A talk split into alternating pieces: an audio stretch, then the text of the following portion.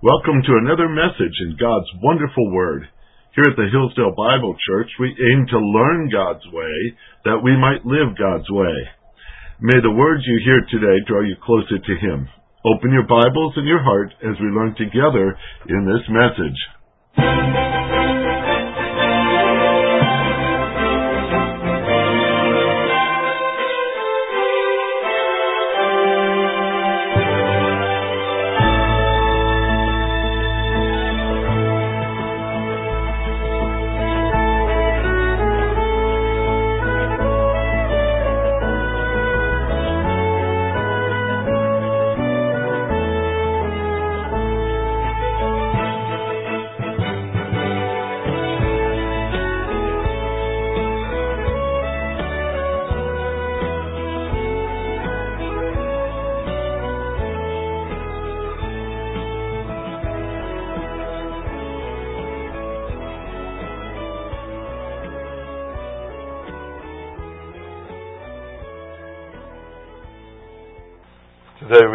Have uh, communion service preparation. We do this on the fifth Sunday.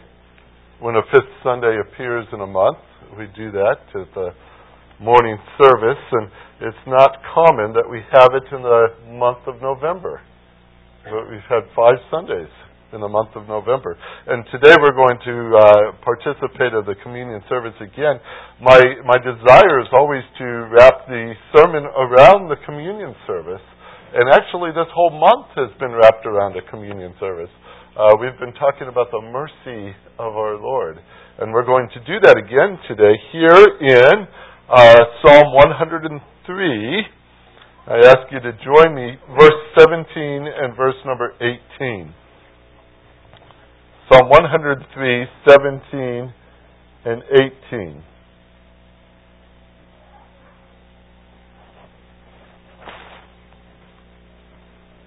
Says on these words, But the loving kindness of the Lord is from everlasting to everlasting on those who fear him, and his, chil- and his righteousness to children's children, to those who keep his covenant and remember his precepts to do them. Join me in prayer as we begin here. Heavenly Father, thank you for your mercy, your love that you have given to us. We've been talking about it for an entire month, and we will again today. It's actually a theme we can carry on throughout eternity, for your mercy is that great. Thank you, Lord, for it, and help us today to understand it as well we will spend some time around this table too. Focus on what you've done for us, and may we be grateful people.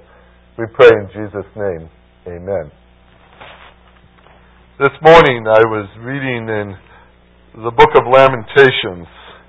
You're familiar with at least a verse or two of that book, especially in the center of chapter 3 in verse 22 and 23. It talks about the Lord's loving kindness. The words say, as Jeremiah writes them, remember he was in the midst of a disaster. He looked out upon his city that he loved, Jerusalem, and it had been destroyed. You can almost picture, if you will, in your mind what used to be the houses and the and the stores and the temple for them to worship at now just smoke rising and rubble on the ground and and people are gone and there's no more joy in the place. It's a rather gloomy, very difficult place to be. And there Jerusalem sits and there Jeremiah sits. And he looks out over the city and sees devastation in every direction. And he says, Remember my affliction and my wandering, the wormwood and the bitterness. Surely my soul remembers and is bowed down within me. And while he's just sitting, I picture him sitting on a curb. I don't know why. I, I always do.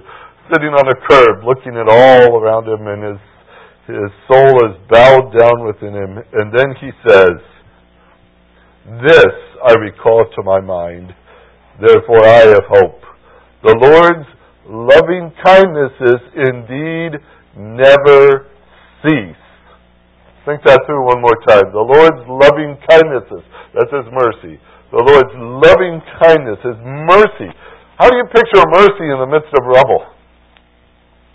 The Lord's mercy never ceased. Did it cease when that city came down? Did it cease when the temple was destroyed? Did it cease when the people were removed from the territory? No. His mercy never ceases. Sometimes we think circumstances change that mercy. We think difficulty changes that mercy. We have some hard time we're going through, and God's mercy, well, what happened to it? It's gone, right? It's diminished, right? It's less than it used to be, right? No. No, it's not. This is what he's what came to his mind. He realized the Lord's loving kindness never cease. His compassions never fail. And then he says why? It's not circumstances. It is great is your faithfulness. That's why they don't change. It's God's faithfulness that maintains a mercy that never changes. Today, as we look at our passage here in uh, Psalm 103, you saw words very much like what I just read to you from Lamentations. It says in verse 17, The loving kindness of the Lord is from everlasting to everlasting. From everlasting to everlasting. I'm going to show you the future condition of mercy here as we think it through together. When we think of everlasting, we have to start with where we are and look into the future, don't we? That's what we think. We, we look out and we, that's our focus. Matter of fact, anytime we look at our focus from our viewpoint, we not only see everlasting out there, but we realize that we aren't physically. These bodies we've talked about last week are very temporary things and he talked about us being like the flower of the field and the dust and and all these things and and uh, the wind blows and passes over it's no more it was a rather depressing sermon to walk through but it was the reality of who we are we're so temporary and we always measure things by clocks by calendars we try to vision and understand what is everlasting what is everlasting? And all we can do is look into the future and think it's way out there. But from God's focus, notice where He can stand at any place. Everlasting is what has gone before and what is also coming ahead. Everlasting from, from everlasting to everlasting. He's got the past and the future wrapped up in it because He is eternal when he explains mercy to us, it's not based on our view. I don't know if you've noticed this, but our view of mercy is somewhat limited. Matter of fact, it's a lot limited. God's view of mercy is from all the way into the past eternally and all the way into the future eternally, and that's an awful big mercy. That's his perspective. And I think that's good as we start this little section here today, that we get this view of God's kind of mercy. God's kind of mercy. It's eternal, because God is eternal. It's not based on man, you see? And that's what I've been stressing all the way through here. Mercy is not based on man. It's not on what we've done. It's not on what we earn. It's, it's no, there's no way we can have qualified for mercy anyway. We are temporary, we're limited, we're perishing, we're sinful. You put all those together and you say, well, you know, how do I get mercy? It's based on God. God's mercy. It's God's kind of mercy. And I like the fact that it's from everlasting and it's to everlasting. And it's also, according to the same verse, based on his righteousness, because that is too eternal, isn't it? God's righteousness is always the same. It doesn't diminish. He's not greater in righteousness today and less in righteousness on Mondays. He is consistently righteous. And so His mercy is always right. Understand that? His mercy is always right. So it's based on Him. It's not based on us. It's an amazing thing to try to, to wrap our minds around because we always look into the future like we might look on the horizon when we're driving down the road and we see the road go off and we, we sometimes let our minds wander a bit and say, where's the end of the road? Where's the end of the horizon? Where's that vanishing point? And then try to imagine that God's perspective of things goes even beyond that. Far beyond. Because it's everlasting. He's already measured mercy for us.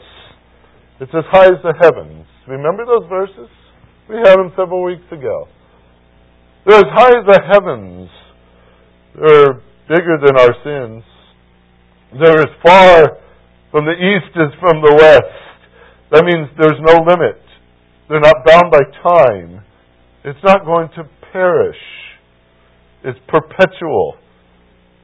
His righteousness and His mercy, they match and they last forever. Now that's very important for us as we consider the mercy of our Lord, as we remember His mercy. His mercy will not fail. It will not fail. We fail. We feel ter- terrible. I hope we do anyway. I hope our conscience pounces on us when we do things of this. And we come away thinking, this is just terrible, Lord. How can you have mercy on me?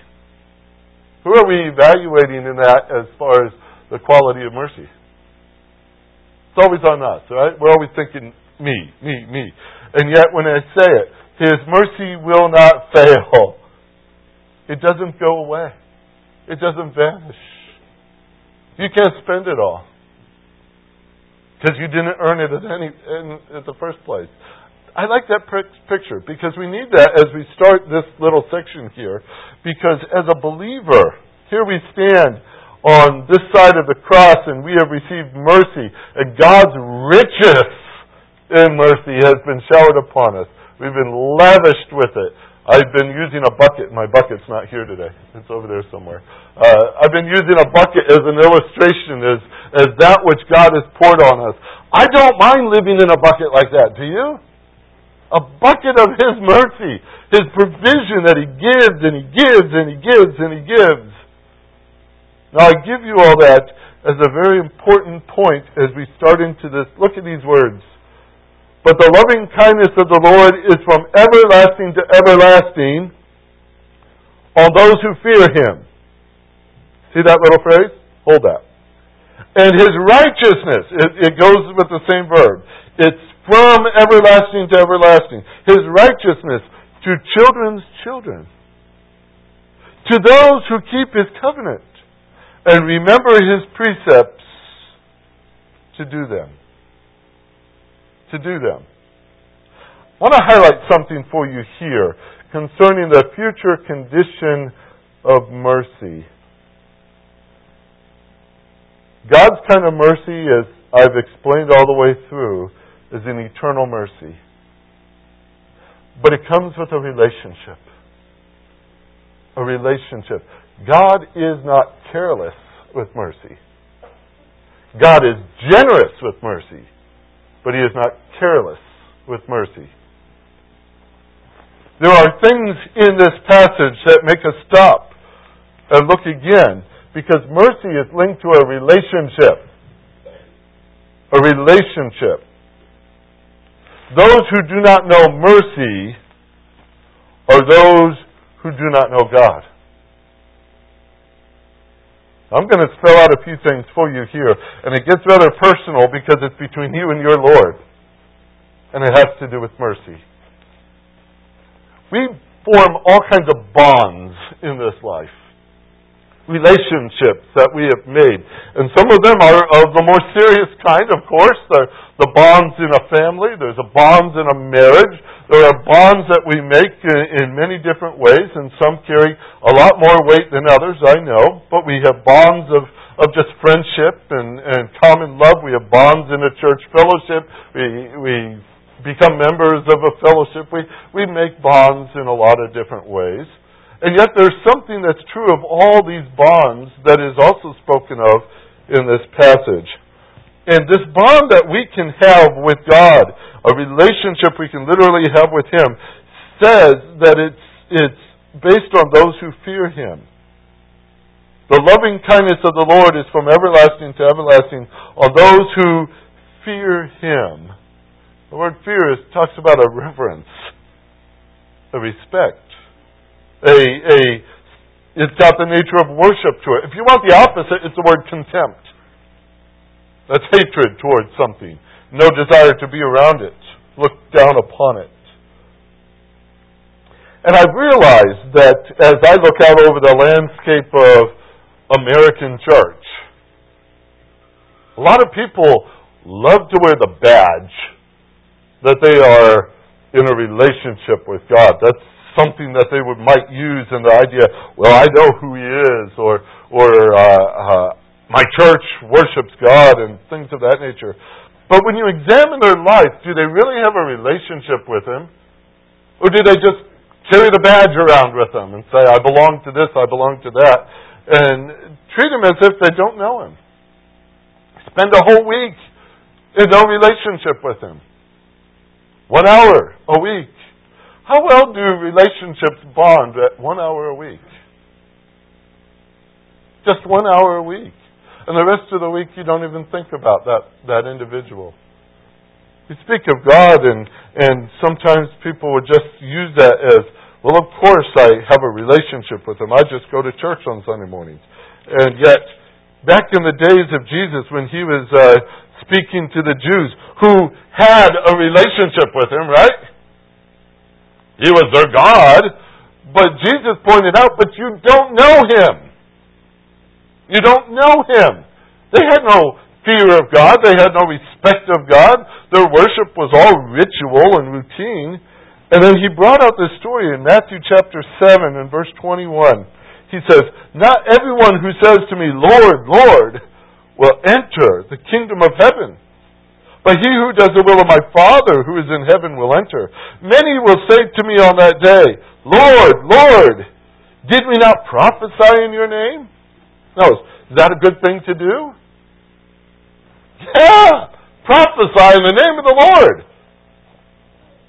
Lord, did we not cast out demons in your name? Well, that's quite a feat. You ever practice that? Probably not. I don't do that. I stay away from that kind of a topic. But some people walk around and say, Hey, I did this in your name? Does that count for anything? Lord, he says, In your name I performed many miracles. In your name. I put your name on to do these things. I carried the little badge. I stamped your name every time I was done. So everyone knew I did this in your name. I did this in your name. I did this in your name. I, if the verse extended, I went to church in your name. I gave to the offering in your name. I taught Sunday school in your name. I did this in your name, in your name, in your name, in your name. And then the response, and I will declare to you, Jesus says, I never knew you. What frightful words those are. You know what that tells me? We can do an awful lot in His name and never know Him. Right? We can't. See, a relationship, a bond that we're talking about here concerning mercy. It's not something God just carelessly flings out and anyone could just pick up the badge and wear it and walk on. But He says it has to do with that relationship of those who fear me, who know me, who respect me and worship me. That's important. That's very important. Where are you right there in that picture? Where are you in that picture? He says this bond also has respect even for others in a relationship in the sense it, it attaches to children's children. Same verse. Have you ever thought that maybe just God cares about you and, and not anybody else around you? When we get kind of selfish or self centered, we do that, don't we? You know, we're at work and we're among people that aren't believers and all that. Well, God's got His mercy on me, but all these other guys, boy, they don't get anything. You might be in a family, perhaps, where you're the believer and the rest of them aren't believers, and you say, "Well, God's got His mercy on me, but all those all those rest around me, you know." Does God care only about you, or also about those related to you? It says to children's children. You know, interesting passage. We'll go look at it together because I think you should see this. It's in Second Samuel chapter seven. Second chapter uh, seventh chapter of Second Samuel. Here, David is given a covenant by God. The, oh, there's my bucket. It's right there. Okay, the bucket's right here.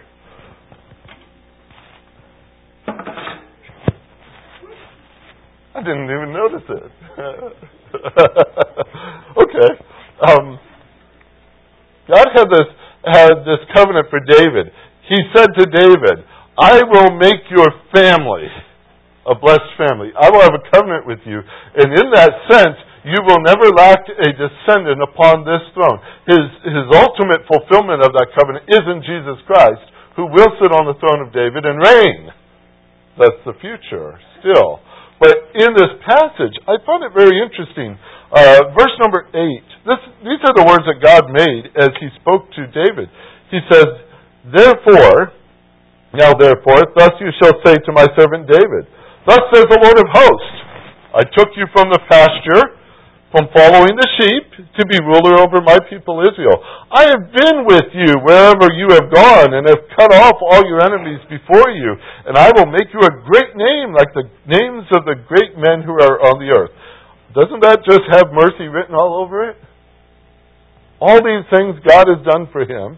He says, I will appoint a place for you a place for my people Israel, and I will plant them, and they may live in their own place, and not be disturbed again, nor will the wicked afflict them any more as formerly.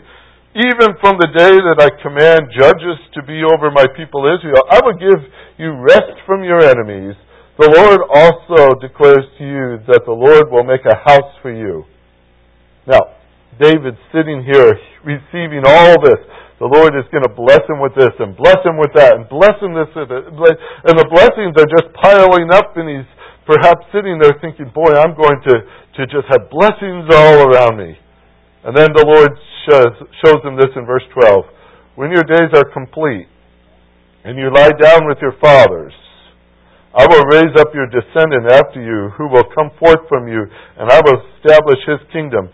He shall build a house for my name, and I will establish the throne of his kingdom forever. He's talking about Solomon, David's son. I will be a father to him, and he will be a son to me. When he commits iniquity, I will correct him with the rod of men and the strokes of the sons of men. But, verse 15, I love this, right in the middle. But my loving kindness shall not depart from him. What has Solomon done to receive that mercy? Nothing. That's the nature of God's mercy. Isn't it interesting how it can spill out on others? Because it's been on the first. There's so many examples of this in Scripture.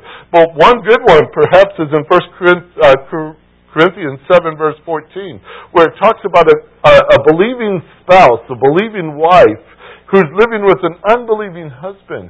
And she is not to leave that relationship because she sanctifies the husband. And you say, whoa, what a weird word. What's that? Because the Lord has blessed her and granted her mercy and granted her the, the blessings of that relationship, it spills into a home. Here's the picture. It doesn't save the, unpers- the unsaved person. It doesn't do that at all. But wouldn't you rather see four people in a room and one believer or four people in a room and no believers. You see? A simple picture. The influence of one believer in a home. One believer blessed of the Lord. One believer putting their attention to Him. One believer walking in His way. You don't think that won't influence three others? Bless three others? Provide for three others in some special way? That's God's mercy going from children to children and generation to generation and families and spilling over. How He has blessed so many because He had one in that home that He knew. You might be that one in a home that the Lord is blessing right now. And it does affect the others. Number one, they get a simple blessing in that they see you walking with the Lord. I think our world needs more people like that, don't you? Desperately needs more people like that. You're an example of truth. You're an example of God's grace and mercy. You're an example of one who desires to do what's right according to the Lord, and that does have its effect. I like the picture here when he talks about relationships. It's not just aimed at one person and they're isolated from the rest of the world, but it blesses and benefits because God's goodness is so great. It spills out on His beloved and affects the children around them. Doesn't guarantee salvation, I know that, and I stress that. But it doesn't give us any excuses for not knowing God's mercy. We see it because others carry it about. See, God has used this in many different ways in His Word. In the sense that when you love God, are you to love His Son? Are you to love the children of God because you love God?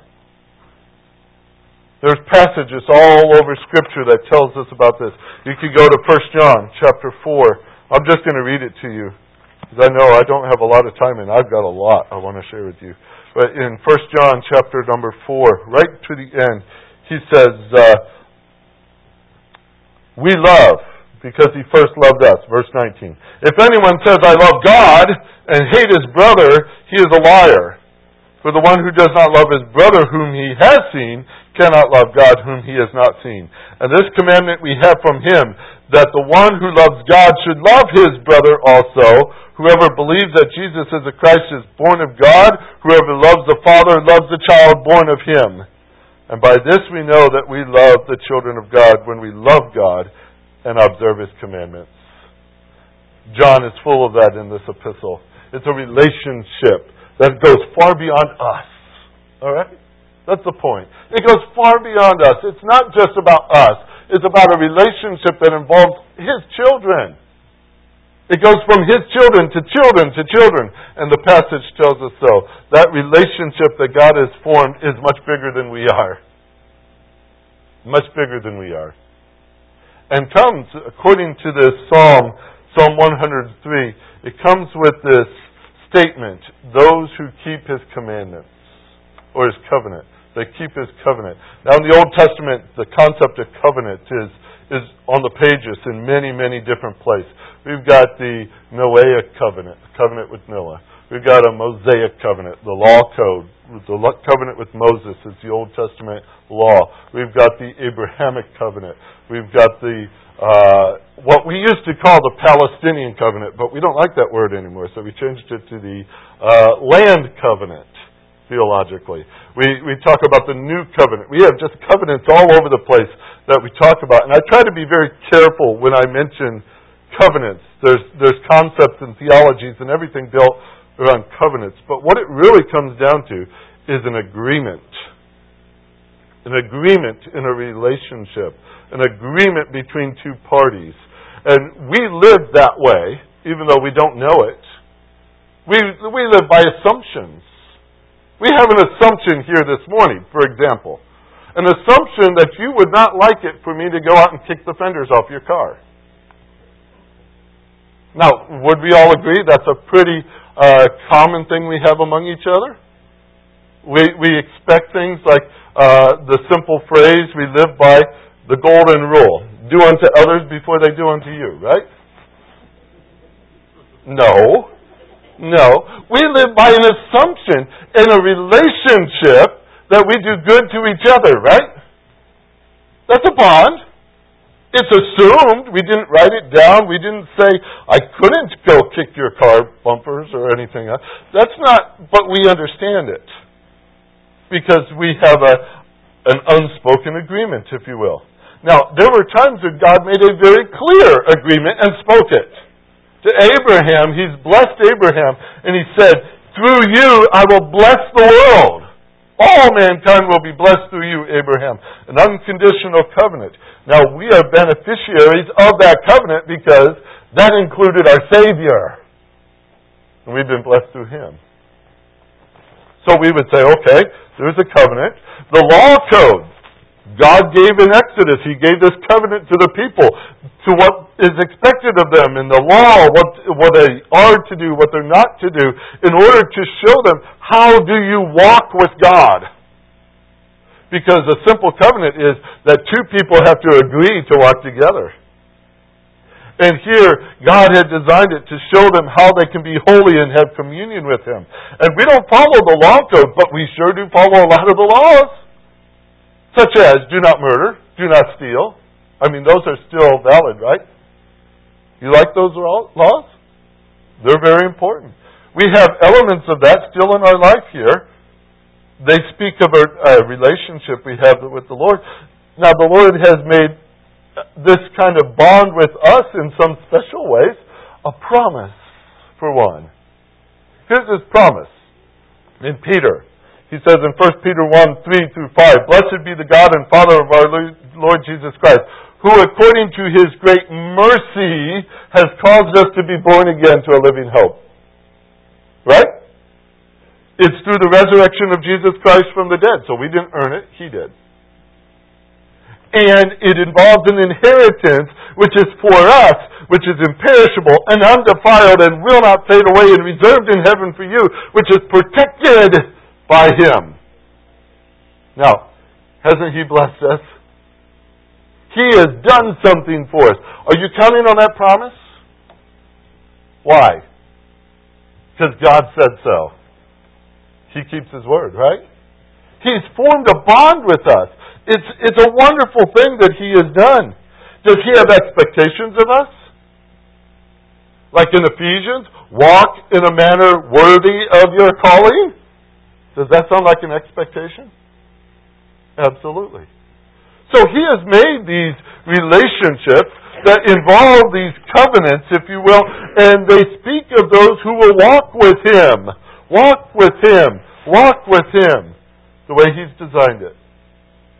Jesus said, He who has my commandments and keeps them, it is he who loves me. It is he who loves me. This is not earning his love. This is showing that you have a relationship with him. You keep his commandments, and he shall be loved by my Father, and I will love him and disclose myself to him. We know, he says in John 5, 1 John 5, we know that we love the children of God when we love God and observe his commandments. Now, these three things I just set before you are real simple. When we have this relationship with God, it has to do with a respect for His person. It's a bond built on that respect. It's a bond that has respect for all those that are involved in our life as well, because it spills out to those around us. But it's also a bond that comes with this agreement that God has made, and it's always on His part where He has promised to us, promised to us, promised to us, and we simply respond to that by walking in His ways. But there's one more thing that goes with this, and it's also in our psalm here. It's in verse 18. It has to do with something deliberate. I think a bond is deliberate. It's not accidental. A relationship just doesn't happen. It says, at the end of verse 18, it says, And this mercy that is extended is to those who keep his commandments and remember, see that word, remember? Remember his precepts to do them. One of my favorite quotes, and I've said it often Heaven is a prepared place for a prepared people. D.L. Moody said that years ago, and I've just thought it when I said it, heard it for the first time, not by him, of course, but by somebody who quoted from him. I, I've marked that in my mind. Heaven is a prepared place for a prepared people. No one accidentally goes to heaven. You may wake up in the morning and, and find suddenly you have a headache. But you don't wake up in the morning and suddenly you're a Christian. How'd that happen? Oops. No, you don't say it that way. But are you?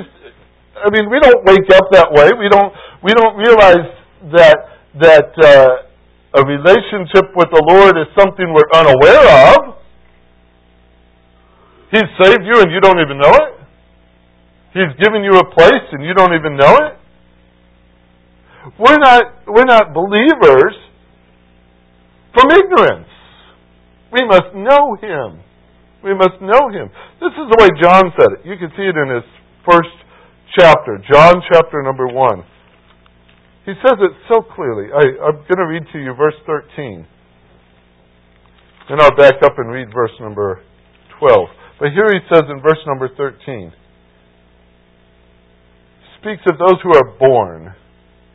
Born. He's talking about spiritual birth here. He's talking about a Christian, all right? And who are these people?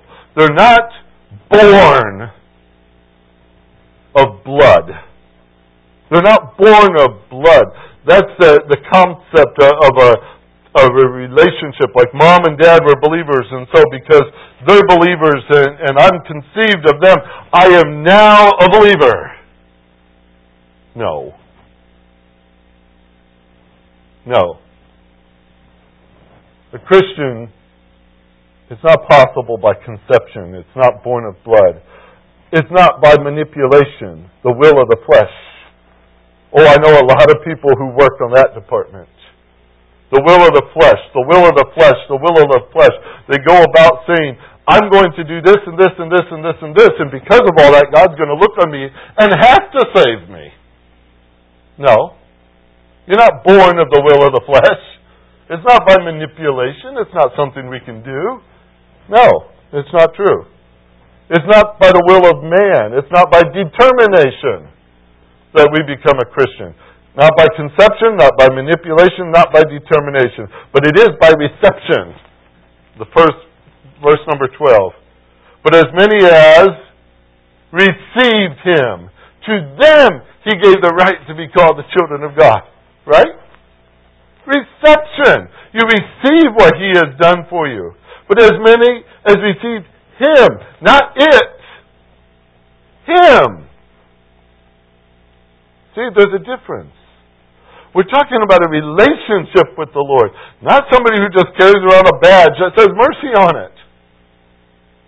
But they have a relationship with Him. Those are the folks who remember. They remember. We've already walked through this psalm long enough to know that God in His mercy chooses not to remember our sins. Isn't that a good thing?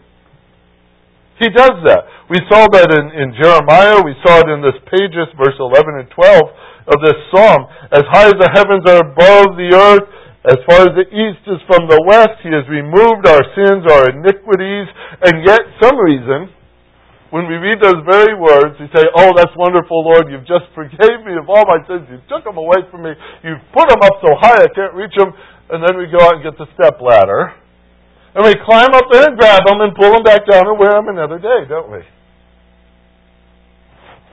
Isn't that a funny way we treat mercy? It says it's spread as far as the east is from the west. That's, that's so far away that we can't bring them back up, but guess what we try to do? Bring them back up. It says it's buried in the depths of the sea, and we put on our diving equipment, go down and get them, and bring them back up again.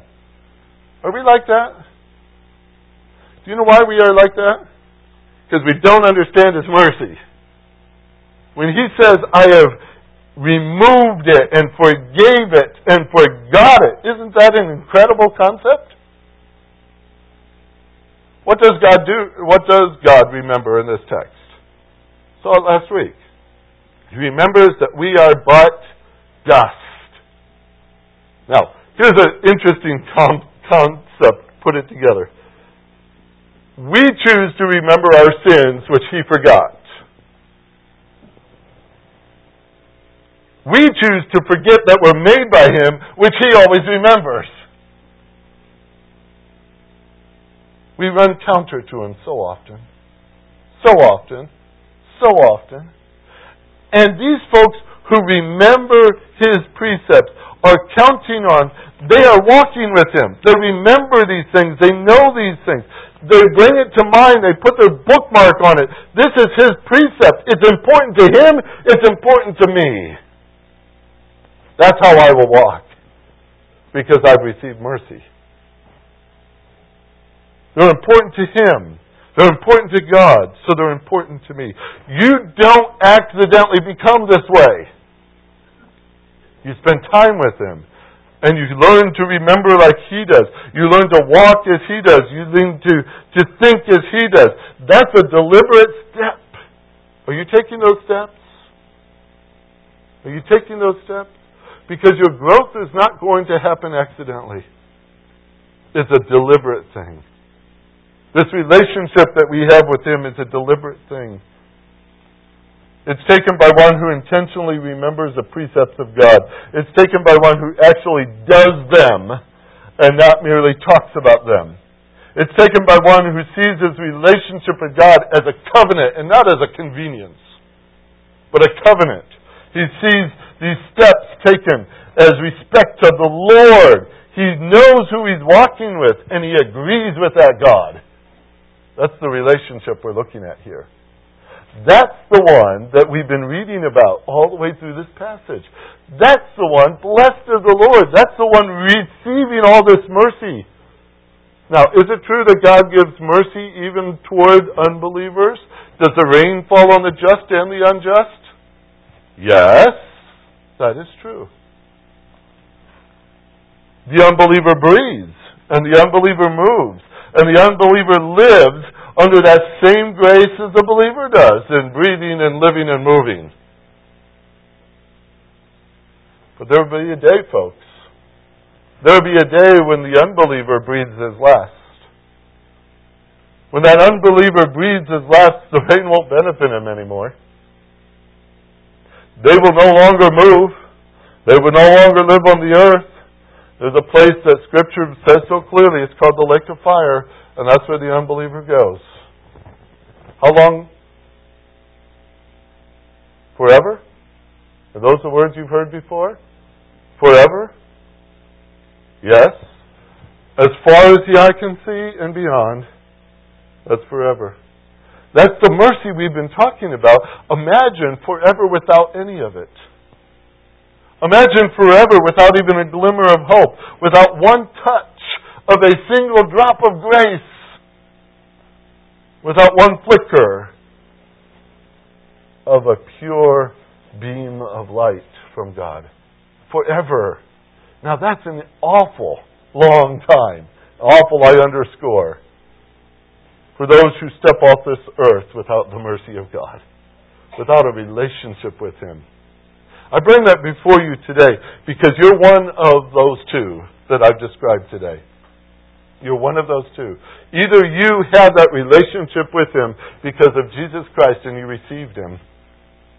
Because God takes no others.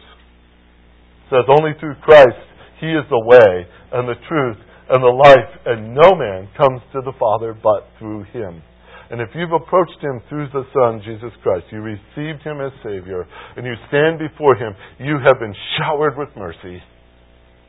That will never ever end. That's what he said, right? That's what he said. But if you're living today without any relationship with him, I just described you in the last part of this passage. Those who, who do not know him, who are far from him, you step off this globe someday, and you will. You will go into an eternity with no mercy. I don't want any of you to be there. But it is a place that's real. God said so. And He's always saying what's right. I want you to examine your hearts today because this is so important. We're not just going through a ritual when we bring up bread and bring up the, the drink. We're remembering what Christ has done. And what He has done is died for you, right? He's died for you.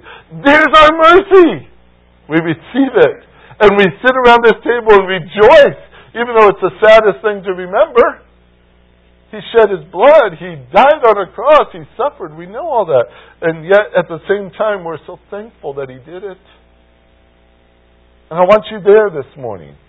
I want that to be your response to this table. Lord, how merciful you are to me. I thank you for it. I want us all to be able to do that and say that. But I want you to know it's only through Christ that you receive it. That's where we have to be. So this morning, as we pass these plates, they will come your way. If you do not know Jesus Christ is your Savior, if you don't have that relationship with God the Father, let the plate pass by. Don't take of it. Let it pass by. But remember, in that very act, as it goes by, that you've had another opportunity to receive it and you didn't take it. Think about that. Think about that. But if this plate comes your way and you're a believer in Jesus Christ, you have received that gift of eternal life, you have that relationship with God. It may not be where it should be, but it, you want it to grow. Be thankful as you take of those parts. Be thankful of what He's done for you and give Him praise.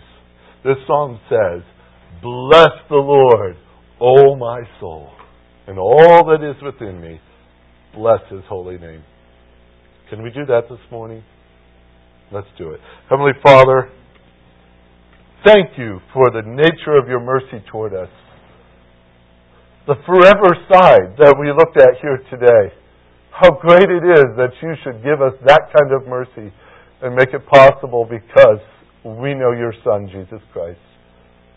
Thank you for giving us such a priceless gift, our Savior, in giving your life for us in paying for our penalty that we deserved, carrying our sins, our guilt, our iniquity, our transgressions, our trespasses. You took them all away. Thank you. Thank you that you took those things that were held against us and had them nailed to a cross so that we might be set free. Thank you that you took our death that we might have life that we could walk in newness of life. That we can walk with our God and be in agreement with Him. That we can have this bond that you have granted to us. A growing thing, but a sure thing because it's based on God's character and not on ours. Thank you that you have made this all possible for us, and we rejoice and we praise your name. As we take of these, these reminders, the little piece of bread and the little cup of drink. We remember what you have done, Lord, and we are so thankful. Again, draw those to you that need you today, who have not had that relationship but understand it now. Only your Spirit can change a heart, and we count on that today. Change those who need it, and certainly change us because we know you better. We pray in Jesus' name. Amen.